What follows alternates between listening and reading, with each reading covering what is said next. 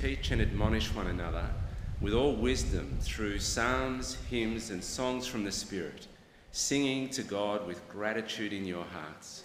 So let's sing together, Tell Out My Soul.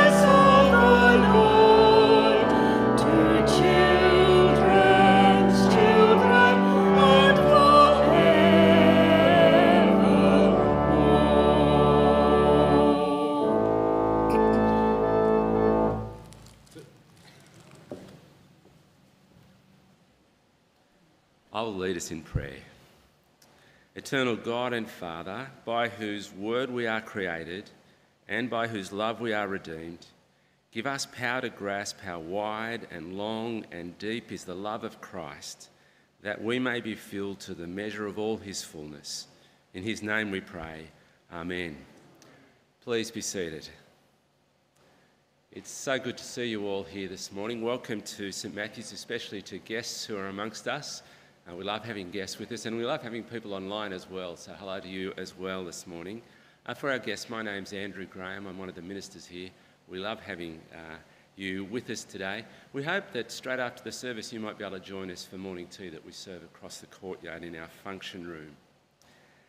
So much to look forward to this morning as we gather as God's people. Just coming together is something worth celebrating, isn't it? The way that God has made us His people and brought us into His family. We're brothers and sisters together.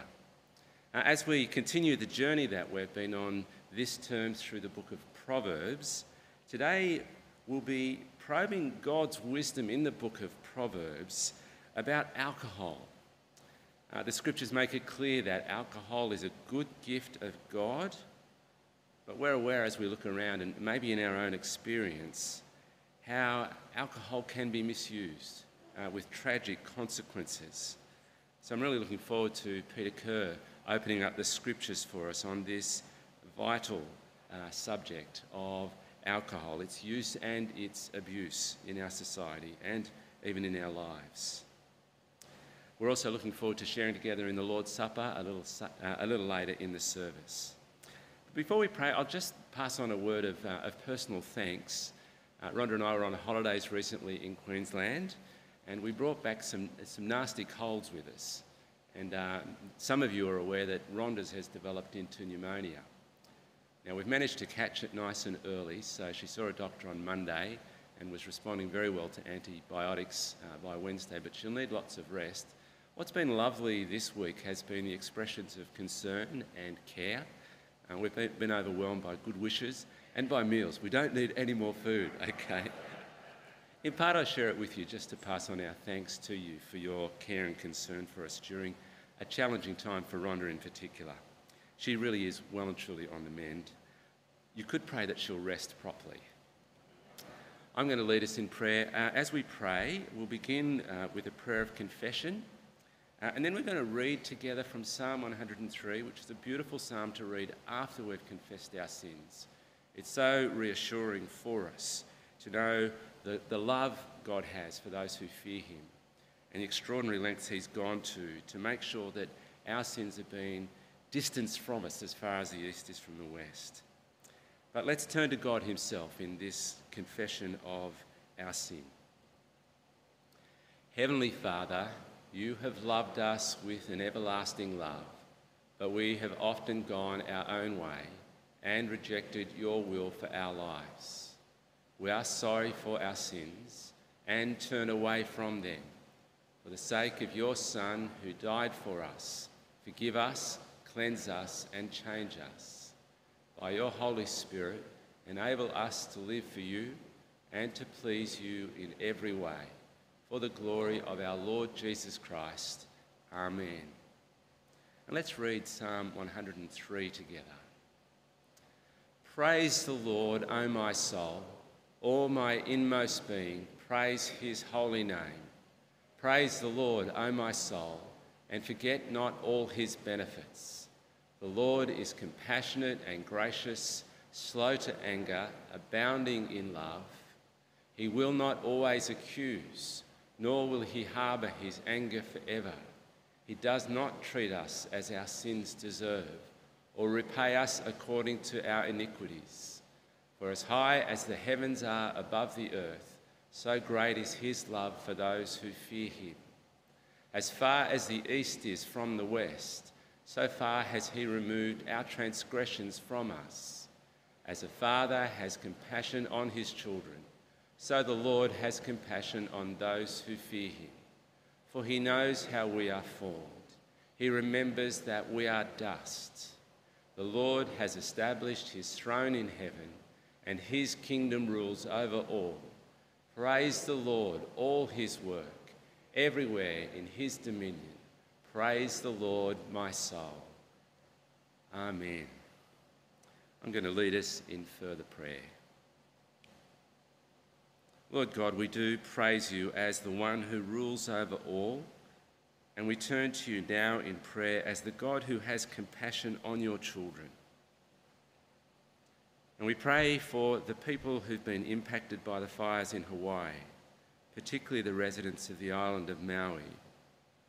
Lord, we pray for them as they mourn those who have died and grieve for all that they have lost. Bring comfort to them and may practical aid and assistance be swift in providing day to day necessities. We pray, Lord, that the people of Hawaii will be moved by your Spirit to turn to you for the strength and comfort that they can only find in you. And as we pray today, Father, we give thanks for the missionary partners that we work together with around the world. And this morning we bring before you Marty and Jenny Ford in the roles that they have at the Evangelical Theological College of Asia in Singapore. We thank you for the recent pastors' conference, where really good reports have come about how well it went, and for the many young people that were there who showed such eagerness to use their lives in the service of Christ. And at the college itself, we pray for students, both new and returning, who sacrifice much to serve you.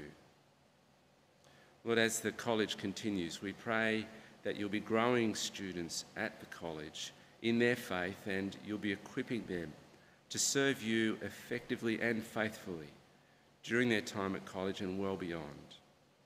We pray for the faculty of the college that you'll give them the wisdom, the energy, the patience, the grace, the unity that is fitting for a college such as this. And for Marty in particular, as he leads the college as the principal. We ask that you give him wisdom as he works together with others to make plans for how they can build the college under you for the future. And we do thank you for our church family. And today we want to give you thanks for the, the way that you've made each of us for relationship with you and with each other. And we thank you for the gift of marriage, mindful especially of the marriage yesterday of Abby Donaldson and Stuart Robinson from our night congregation. We pray that they'll be making a really great start to a lifelong marriage.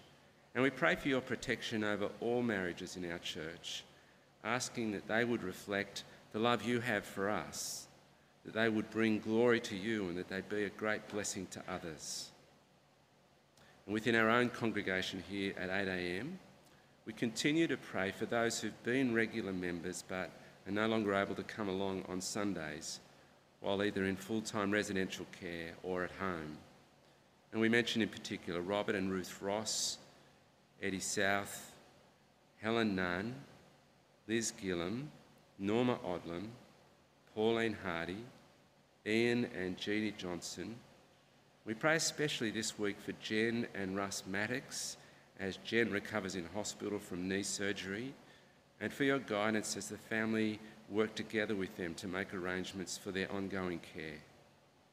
Lord, we thank you for each of these brothers and sisters that we're praying for today, for the care they can receive from their loving families, from medical professionals and others that care for them. In the difficulties they're living with and the isolation that features for some of them, would you be their ever present comfort and strength? Lord, we thank you that we can bring our prayers, large and small, before you. May we keep turning to you this week, seeking to do your will and playing the part that you've prepared for us. We pray all these things in the name of Jesus. Amen. We've now got some church news on the screen.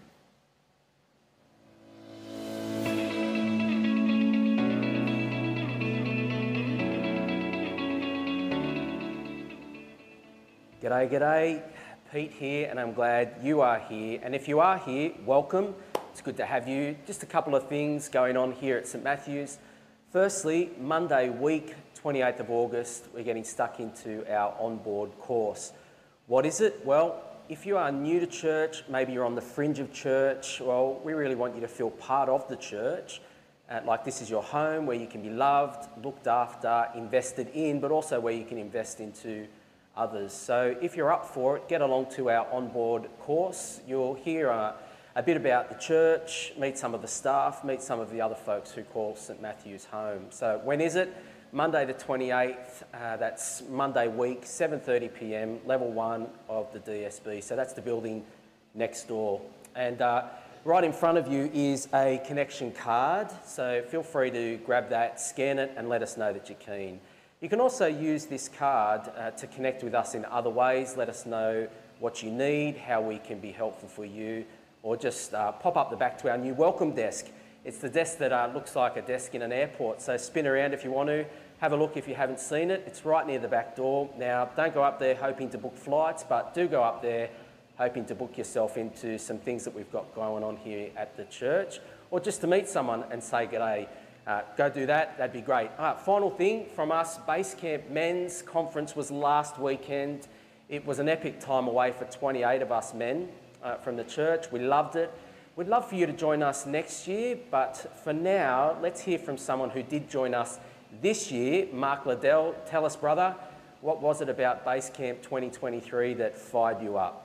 It was the roast dinner by the fire. It was the amazing sound of hearing all these men praising God. It was the wonderful teaching that was so practical. It was the beer at the pub afterwards, being able to reflect on all these great things that we'd heard. It was the delicious scrambled eggs and coffee in the morning. It was more great teaching that was meaningful. It was helping us to know how are we following Jesus? How can we build his church more? How can we do a better job as fathers, as husbands? I can't recommend Base Camp enough, and I look forward to seeing you there in 2024.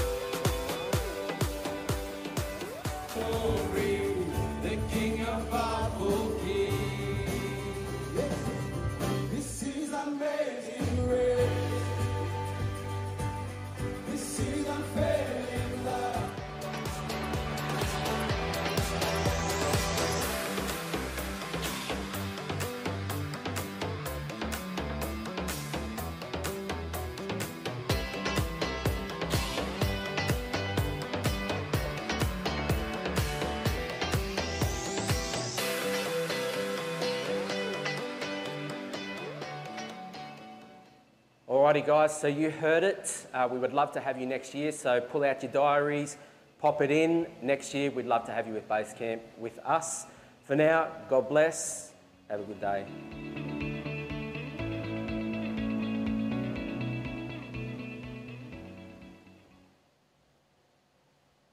Sounds like it was fantastic.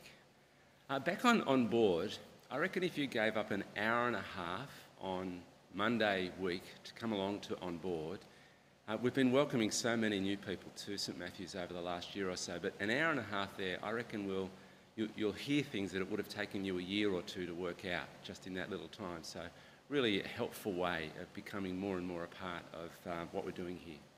We're going to sing together, so would you please stand as our musicians come to lead us in what will be our collection here.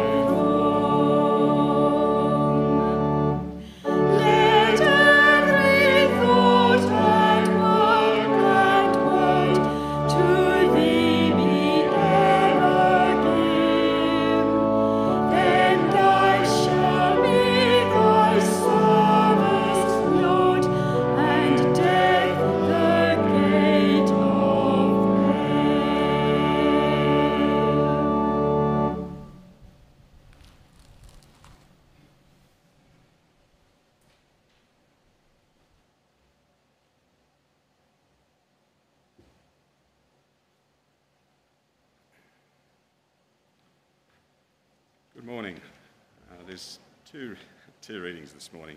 The first is uh, from Proverbs, uh, chapter 23, verses 29 to 35. And on page 65, 652 of the church Bibles, if you'd like to read along. Give you a moment to, to find that. Who has woe? Who has sorrow? Who has strife? Who has complaints? Who has needless bruises? Who has bloodshot eyes? Those who linger over wine, who gaze to sample bowls of mixed wine. Do not gaze at wine when it is red, when it sparkles in the cup, when it goes down smoothly. In the end, it bites like a snake, it poisons like a viper. Your eyes will see strange sights, and your mind will imagine confusing things. You will be like one sleeping on the high seas, lying on top of the rigging. They hit me, you will say, but I'm not hurt. They beat me, but I don't feel it. When will I wake up so I can find another drink? Okay, the next reading is from John 4, verse 4, uh, chapter 4, verses 5 to 30. And that's on page 1065. So again, just give you some time to, to find that or scroll through it on your devices.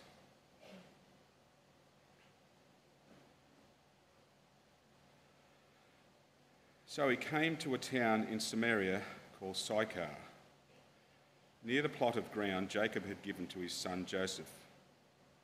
Jacob's well was there, and Jesus, tired as he was from the, do- the journey, sat down by the well, and it was about noon.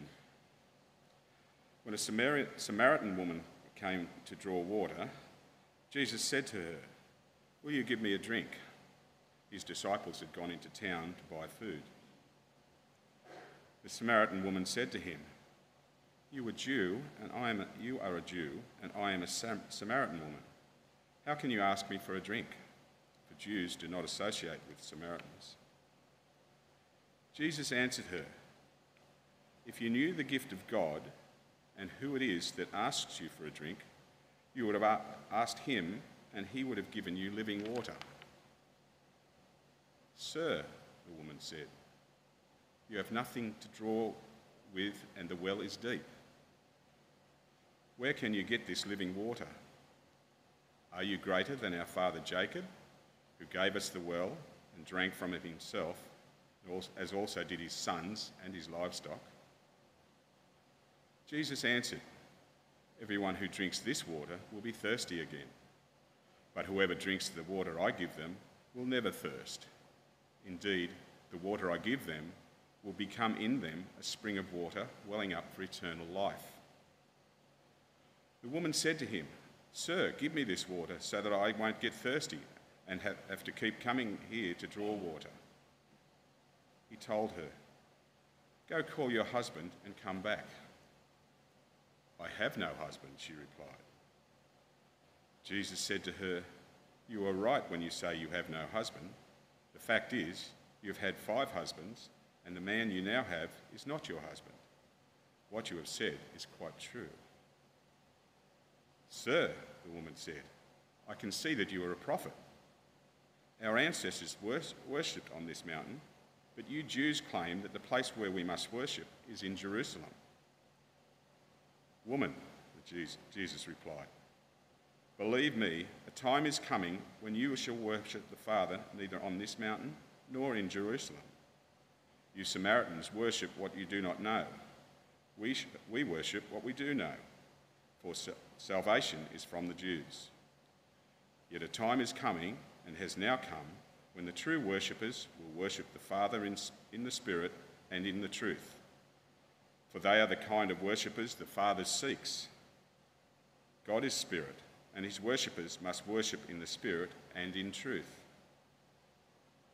The woman said, I know that Messiah, called Christ, is coming. When he comes, he will explain everything to us. Then Jesus declared, I, the one speaking to you, I am he. Just then his disciples returned and were surprised to find him talking with a woman. But no one asked, What do you want? or Why are you talking with her? Then, leaving her water jar, the woman went back to town and said to the people, Come see a man who told me everything I ever did. Could this be the Messiah? They came out of the town and made their way toward him.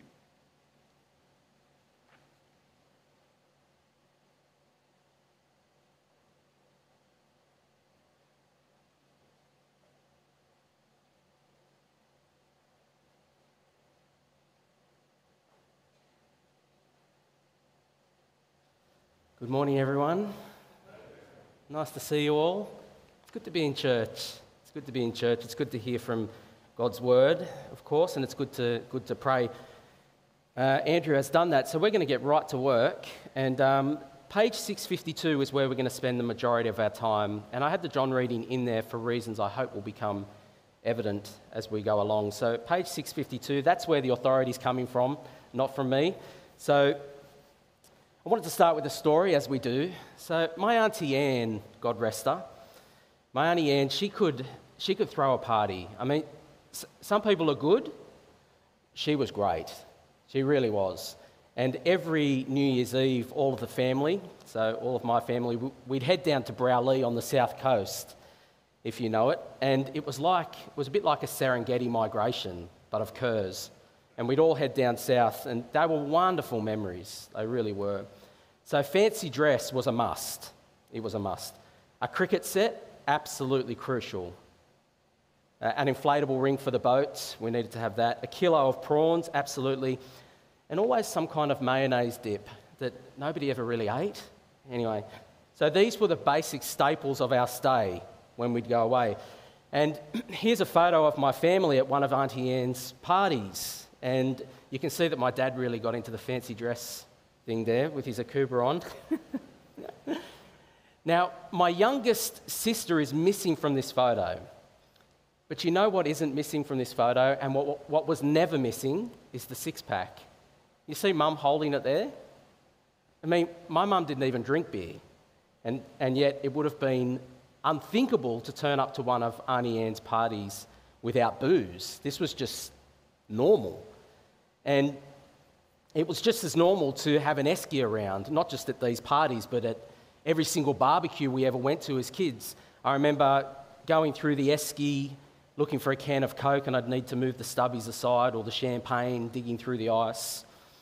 Alcohol, like my siblings, was just always around. It was just always part of my world. And I think that's true for most Aussies at, at varying levels because alcohol is just so ingrained in life here in Australia. It really is. And some of us grew up with alcohol at home, some of us didn't. Some of us are big, big drinkers, some of us are binge drinkers. Some of us drink a little bit, some of us loathe drinking. Some of us are social drinkers, some of us might be high functioning habitual drinkers. We're all different. We're all different, and we all fall on the spectrum somewhere, but I do think we fall on the spectrum of experience with alcohol somewhere because walking through our culture here in Australia is like walking across the sand with wet feet. Bits of it just stick to you. And alcohol is everywhere, so naturally it will just stick to you in some way. I really believe that. And it can be an issue, as it's clearly an issue for the poor person in this proverb. This is a sad story. It's an alcohol dependency story that's perhaps far removed from our stories, or at least that's what we tell ourselves. You see, in my 42 years, I think sometimes the greatest problem with alcohol is that we don't think it's a problem for us. Culturally, we open a bottle of vino in the afternoon as mindlessly as we open a bottle of, uh, box of cornflakes in the morning or a bottle of milk. When something is so normalized, it's just, hard, it's just harder to track how we're going with it. But God knows how you're going with it. He really does, and He loves you, and, and He might speak to you, as He's been speaking to me this week and he might speak to you with this beautiful ancient wisdom that speaks into a modern issue that's always been an issue. Because, and this is a wonderful thing because we need wisdom on this one, on alcohol. And so as I reflected on Proverbs 23, two things stood out to me because they resonated with me personally. And I think they're in the text there. Firstly, alcohol can be very attractive, and for a plethora of reasons very attractive, but it can also be very destructive. There is an ugly side to alcohol. Firstly, though, I just want to work through the text to get to this. So bear with me. Verse 30, it's interesting in verse 30. Hopefully, that's big enough for you to see. It's interesting, what's interesting to me is human behavior. Human behavior is interesting, and what's interesting in verse 30 is this word linger that I've highlighted there in bold. You see, this person in this proverb has all these horrible things going on for them, verse 29. And the person who has all these horrible things going on for them is the person in verse 30 who lingers over wine and samples, notice the plural there, bowls of mixed wine. You see, as I was reading this passage, I thought it's not alcohol that's being condemned here, it's the lingering. It's the human activity of lingering. Because wine, as many of us will know, is a blessing from the Lord. Psalm 104, it's a great psalm. So, God, He makes wine to gladden the heart. John Calvin, actually commenting on this verse, he says, Humans, so we, we would have been perfectly okay with water. He said, but because God is so extravagant, he has given us things like wine to enjoy. But there can be a line between enjoyment and overindulgence. Lingering means the line has been crossed. Bowls. This is not a few beers watching the footy. this is not having a glass of wine with dinner. That's not what he's talking about. This is someone still sitting around the table hours after dinner has finished, polishing off a third bottle. Or this is someone who makes an early start in the afternoon and is pretty buzzed by the time it's when it's time to make dinner for the kids. My, my uh, Scottish family would say lingering means getting sauced, is the word that they would use. Sauced means getting drunk. In Ephesians 5, we're told, God's people are told, don't get drunk on wine, but instead, you know it, be filled with the Holy Spirit. And drunk, as Paul is describing it, this idea of drunk, it carries this idea of being uh, immersed, so soaking. So if you think about wringing out a shirt, you know, you get a wet shirt and you go and you wring it out. It's the same idea here, but wringing out a person and they drip alcohol because they've got a skinful. That's, that's the idea. So that's lingering, but what I want to know is why. I want to know why people linger, why one or two is not enough. What, what is it that drives a person, motivates a person to linger? And I never wanted to grapple with this question, but I, I have been forced to grapple with this question because when you love a person and you see a person making bad decisions, you are forced to grapple with it. You are forced to try and make sense of why they're doing what they're doing. Love just won't let you write them off. You have to try and grapple with it. So, what is so attractive about alcohol? And I think, I think the answer is multi layered. It's not simple. I think it's multi layered and I think it's complex. But if we go back to the text, I think verse 31 starts to answer the question of why it's so attractive. So you'll see there, Solomon says to his kid, that's the picture we have, do not gaze at wine when it's red, son, when it sparkles in the cup, when it goes down smoothly. So if we just move ourselves back to the original context and how this information is being conveyed, you could think about it like Solomon is with his kid and he's having this conversation about alcohol because dad has been around pubs. He's been to weddings. He knows how it goes on the grog. And he knows that there can be an allure to wine that's almost sexual, is the way that this language is portrayed. There is a sensory attractiveness, and being one of God's good gifts, I'm not surprised by that. If you've ever, and I'm sure many of you have, if you've ever decanted a good wine, introduced oxygen, Right? The smell, the sights, the velvet viscosity of a good drop, a deep Shiraz paired with a, a Gippsland Scotch fillet can be a sensory joy. Like the um, scent of a flower is to a bee, can really draw you in. But what draws us in can be more profound than sensory. Now, that's a thing, but I think what Solomon is getting at is deeper than this. It can be sensory, but it's more deeply psychological. And I think the text gives us some hints. You see, in verse 35, this person, as I said, this is a sad story. This person cops a beating. Now, that's probably because of something silly they've said while they're drinking. That's the image. But the alcohol has had a physiological numbing effect. They beat me, but I didn't feel it. Now, when you're numb, you, you don't you don't feel. And sometimes that's exactly what people want. Sometimes people don't want to confront uh, their trauma again. Some, and, and maybe that's what's happening here. And perhaps this is what's happened for you or someone you love.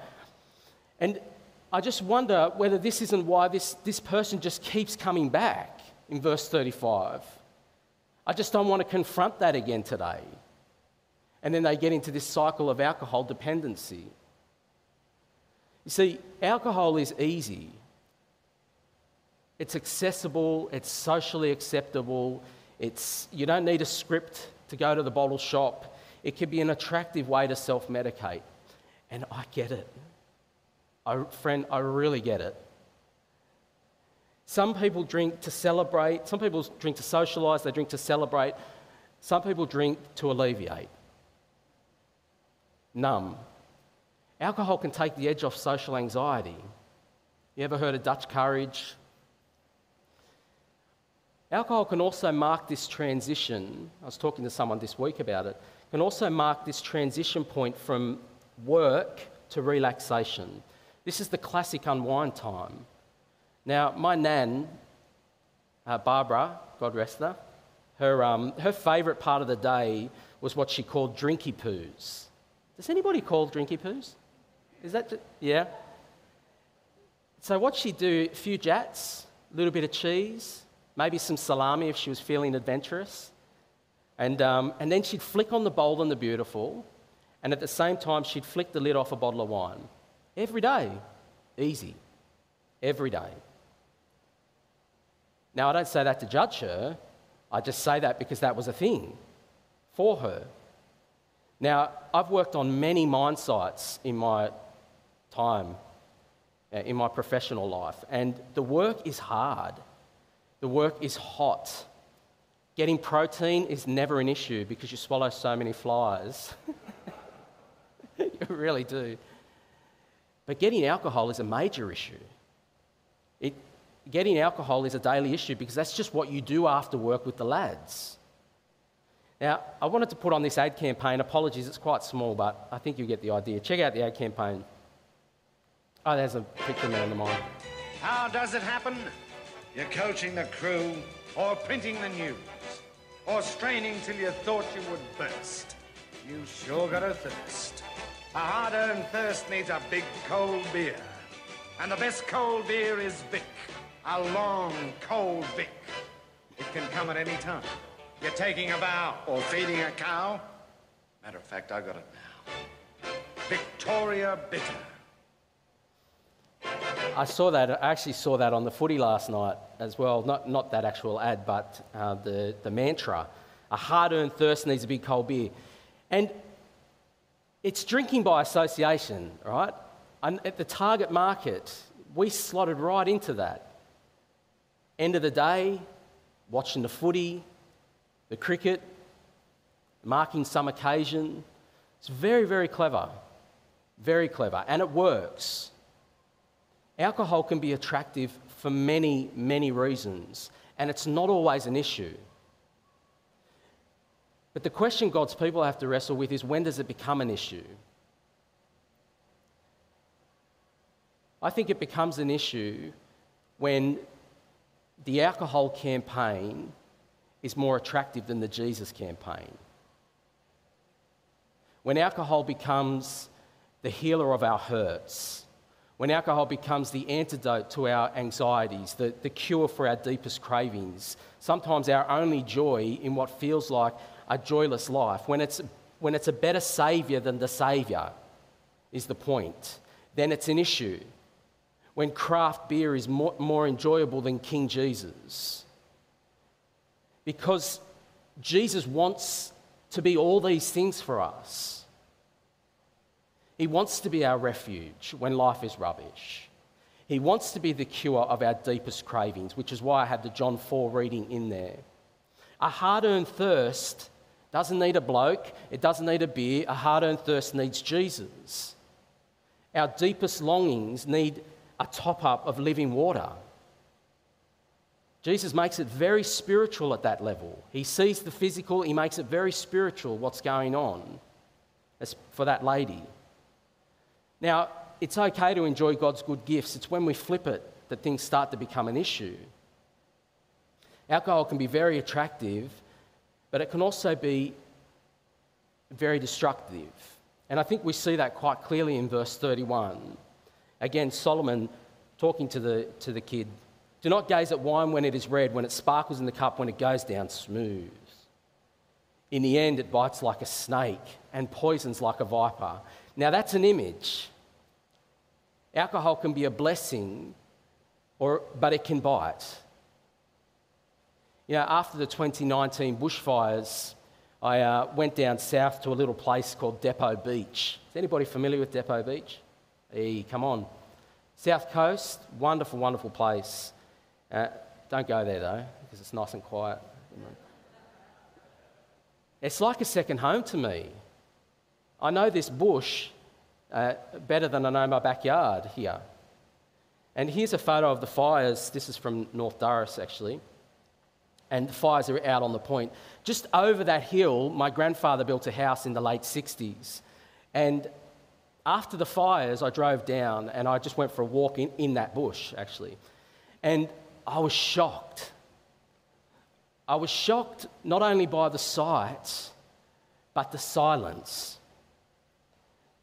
Not one bird, no parrots, no magpies, no honey eaters, nothing.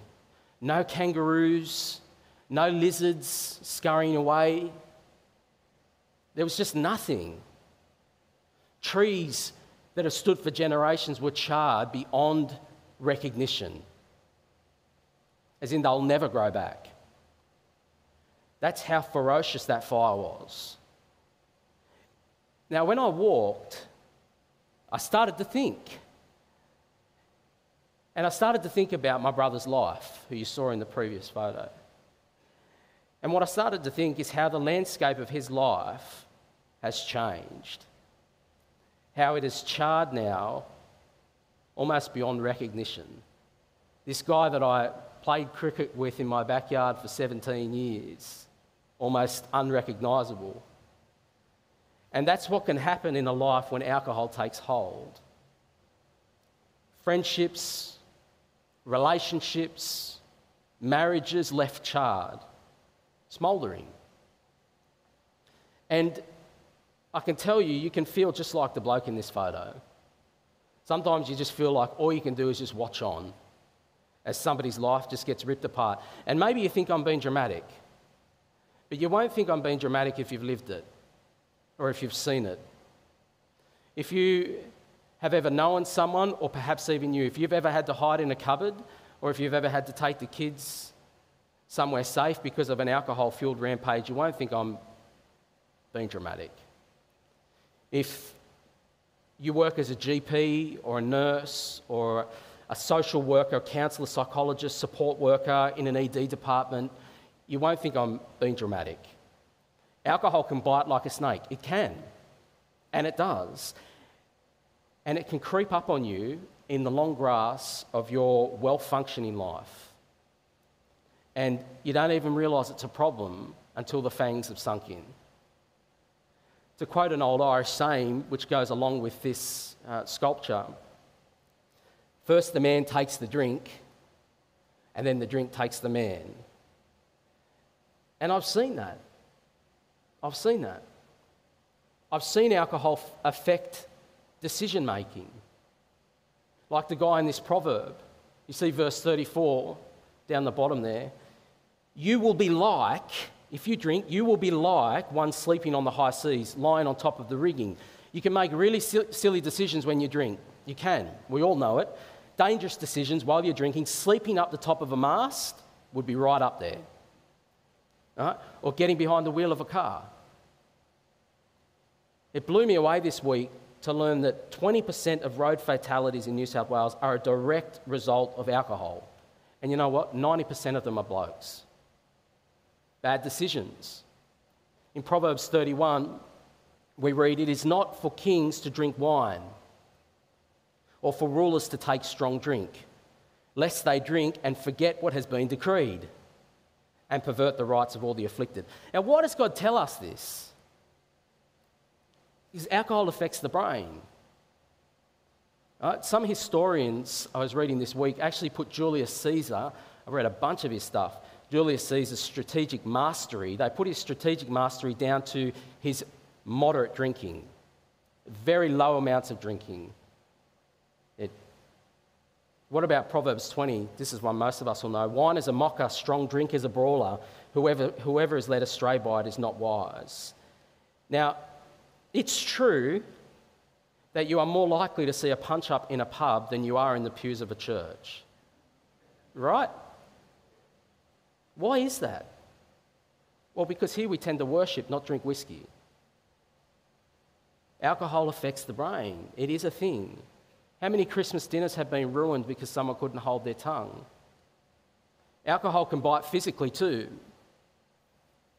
I don't know if you noticed at the start of the reading, verse 29 in Proverbs, that alcohol, alcohol leaves this person with bloodshot eyes, dries out the eyes, capillaries in the eyes, blood in them. It can hurt the body. Winston Churchill, I've also read a bunch of his stuff. Winston Churchill, he loved a whiskey and a cigar, loved it. Every photo of him. But this is what he admitted. He said, More people die from whiskey than bullets, but people would rather be full of whiskey than bullets. That's what he says. All right, so it's funny, but he's onto something there. More people die. High blood pressure. New South Wales Health, I just checked it out this week. High blood pressure, liver damage, ulcers, cancers, memory loss, premature aging. You know, 50% of hospitalisations in New South Wales are due to alcohol.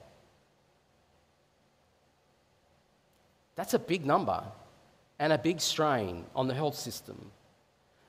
Mental health issues. You might have noticed in the reading this guy has woe, sorrow.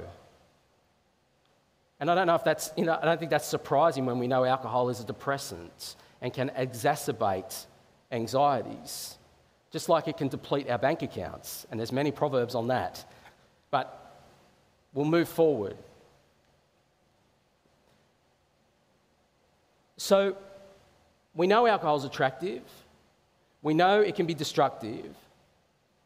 So how do we move forward as God's people? We always we believe that when we when we hear from God's word that he does business in our hearts and that our lives can change to the glory of God. So how do we move forward? Bottom line, I think I really think that God wants us to enjoy life and to thrive. He's not the divine party pooper. He wants his people to thrive. And he wants us to thrive physically? Absolutely. He wants us to thrive emotionally? Absolutely. He wants us to thrive relationally? He wants us to thrive spiritually. I think there are four key areas. And so here's the question we've got to, got to ask, the thing we have to think about. If we open the door to anything that could be detrimental to that, we need to be wise. And so, what does wise look like with alcohol? Well, for some, wise looks like keeping the door closed. As in, if you've got an addictive personality, it might just be wise to treat alcohol like you'd treat asbestos. As in, don't even go near the stuff.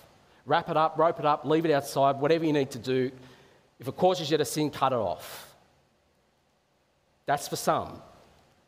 But for everyone, I think wise looks like honest interrogation daily.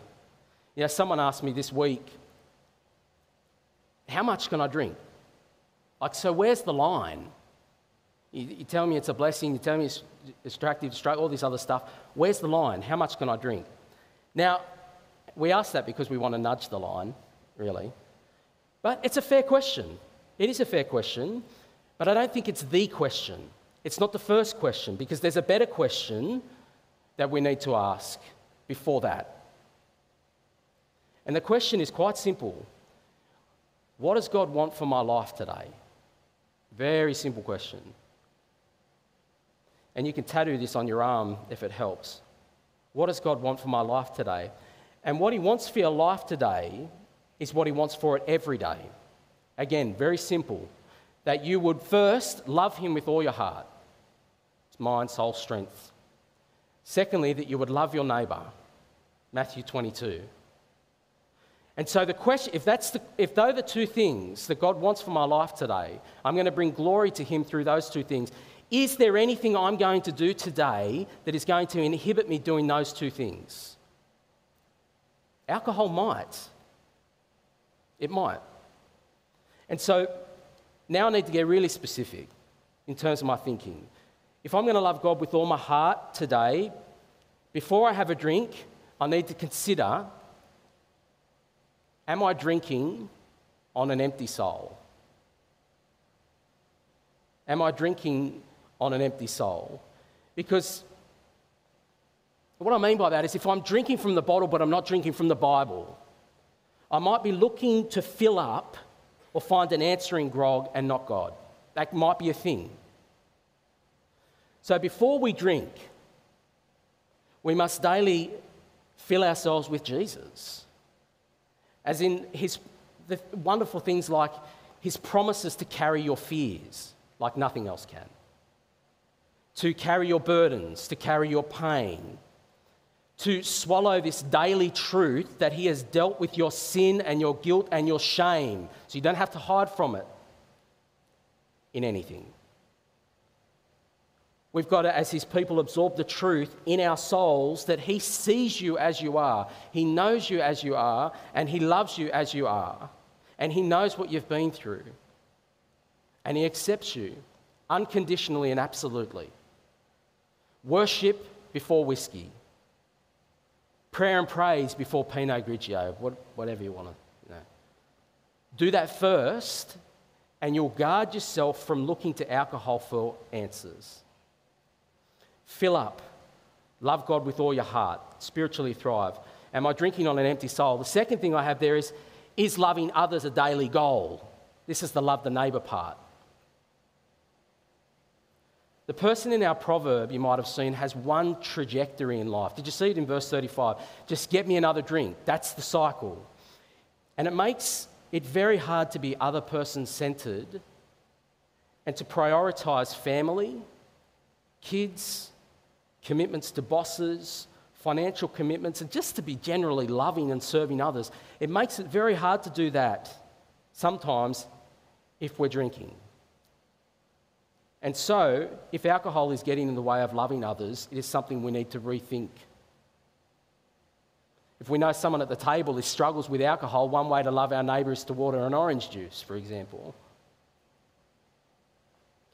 If you're wondering if alcohol is an issue for you, and I'm going to wrap up very, very soon, just have a crack at these questions. I thought they were worthwhile, and I, and I, I gleaned them from a psychologist.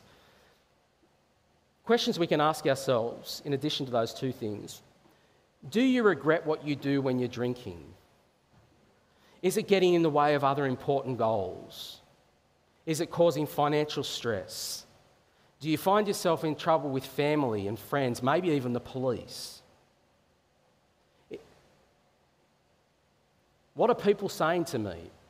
What's my body telling me? What's my conscience telling me? Yeah, if you're trying to be subtle when emptying the recycling bin, what's that about? Interrogate yourself, friend, but don't destroy yourself. Be honest, but don't be harsh. We'll have, um, you know, if we've got some resources, please come and have a talk to me. I've got a few numbers uh, that I'd love to give to you, and we might even put them on the screen throughout the day, or just have a chat with someone. And I just wanted to finish with this. There is now no condemnation for those who are in Christ Jesus. None. It is done. Now, he might convict, but he doesn't condemn. If he convicts, praise God. The Holy Spirit is shining a torch somewhere in your life. Praise, him, praise God for that. He's at work. He might convict, but he doesn't condemn. You are known, you are loved, valuable, help is available, all that good stuff. And God is always available through prayer. So why don't we do that now? And then we're going to sing our third hymn. Let, let me just pray. Heavenly Father, we do thank you for this world that you have made and for these good gifts that you have given us. Father, I pray that you would give us wisdom when we think about alcohol, when we engage with alcohol, when we're around people and alcohol. I pray, Lord, that you'd give us wisdom. Help us to think about how we're going and to be honest, but also to know that there is no condemnation, that we can come to you in repentance and find help, not just with you, but with people that are around us. So, Father, I pray moving forward, as we think about our day, that each one of us would think, how can I love you today? How can I love God with all my heart? And how can I love my neighbour? And I pray, Lord, that if alcohol is getting in the way of those two things, you might give us the courage and the wisdom perhaps to say no. And Father, we pray these things knowing that you hear us, you love us, and we can do in Jesus' mighty name. Amen. Please, if you'd like to, we're going to stand and we're going to sing our final hymn together.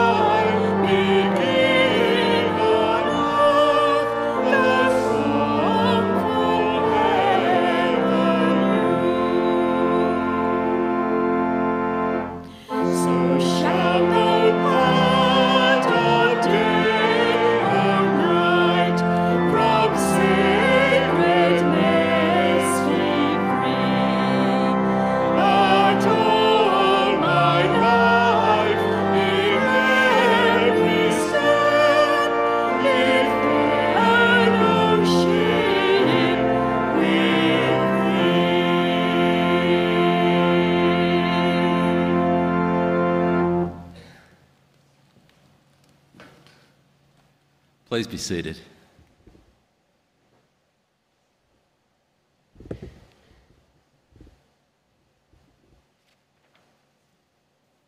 Uh, we're going to share together now in the Lord's Supper, and you'll need one of these little communion packs.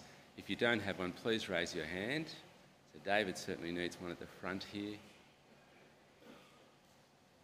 Great. Keep your hand up if you haven't got one yet. They're coming. And for the rest of us, let's, um, let's see how dexterous we are this morning and uh, find the clear, clear cover and take that off. And then the foil cover. It is only juice, yes.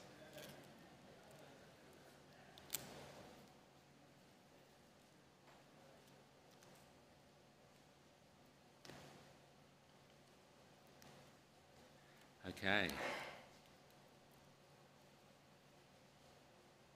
It's such a helpful thing we do uh, on a regular basis here at, um, at St Matthew's and at 8 o'clock church to share together in the Lord's Supper. Uh, amongst other things, it reminds us of the means by which we can be completely assured that our sins have been forgiven. uh, it points us to where we can find the source of complete satisfaction, uh, knowing that we're loved by God.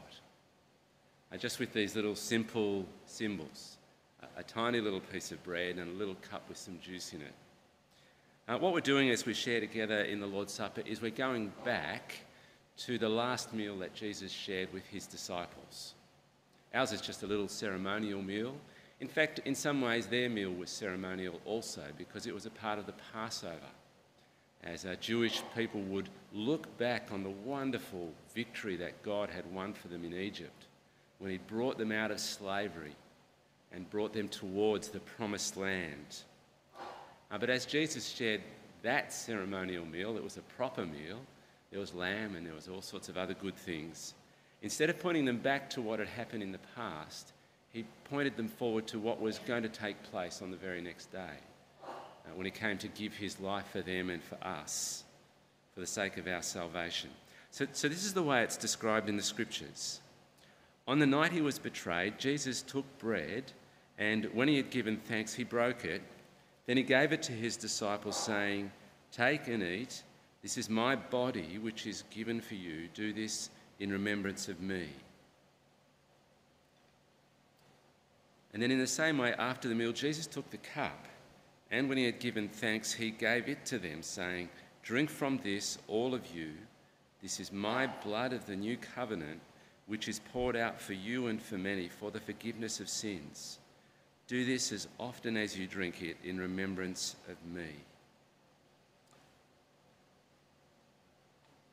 So we're going to do something like that in just a few minutes. But firstly, we're going to pray this beautiful prayer of humble access, uh, where we recognize as we pray that we can only come to God, only even imagine that we can come to God because of his great mercy shown to us in Christ.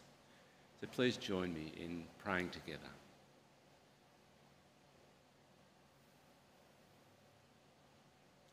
We do not presume to come to your table, merciful Lord, trusting in our own righteousness, but in your many and great mercies. We are not worthy so much as to gather up the crumbs under your table, but you are the same Lord, whose nature is always to have mercy.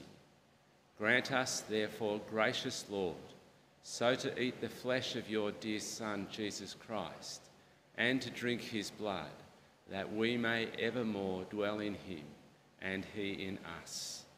Amen. So let's now take that little piece of bread and let's remember the body of Christ which was given for the sake of our salvation, for our forgiveness, and be thankful.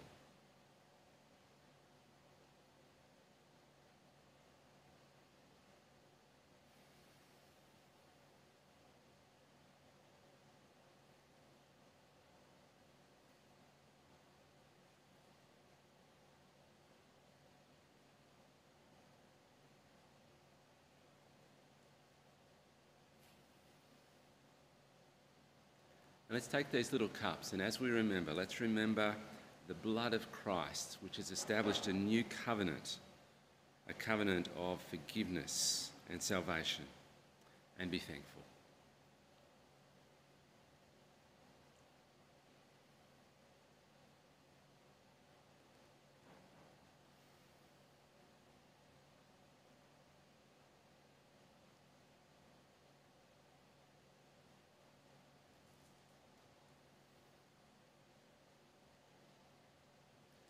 Let's pray this prayer of thanksgiving and of commitment. Father of all, we give you thanks and praise that when we were still far off, you met us in your Son and brought us home. Dying and living, he declared your love, gave us grace, and opened the gate of glory. May we who share Christ's body live his risen life. We who drink his cup bring life to others. We whom the Spirit lights give light to the world. Keep us in this hope that we have grasped, so we and all your children shall be free, and the whole earth live to praise your name. Amen. Amen. Well, friends, we're all but uh, done for today. Uh, that is in terms of our formal gathering, but our fellowship will continue in the function room, so please join us. And if you've spotted someone near to you who's new, invite them to come and join us. I hope you've already, ha- I hope you've already been made welcome if you're new, but we'd love you to join us if you can. Would you like to stand and we'll say the words of the grace to entrust one another to God's care?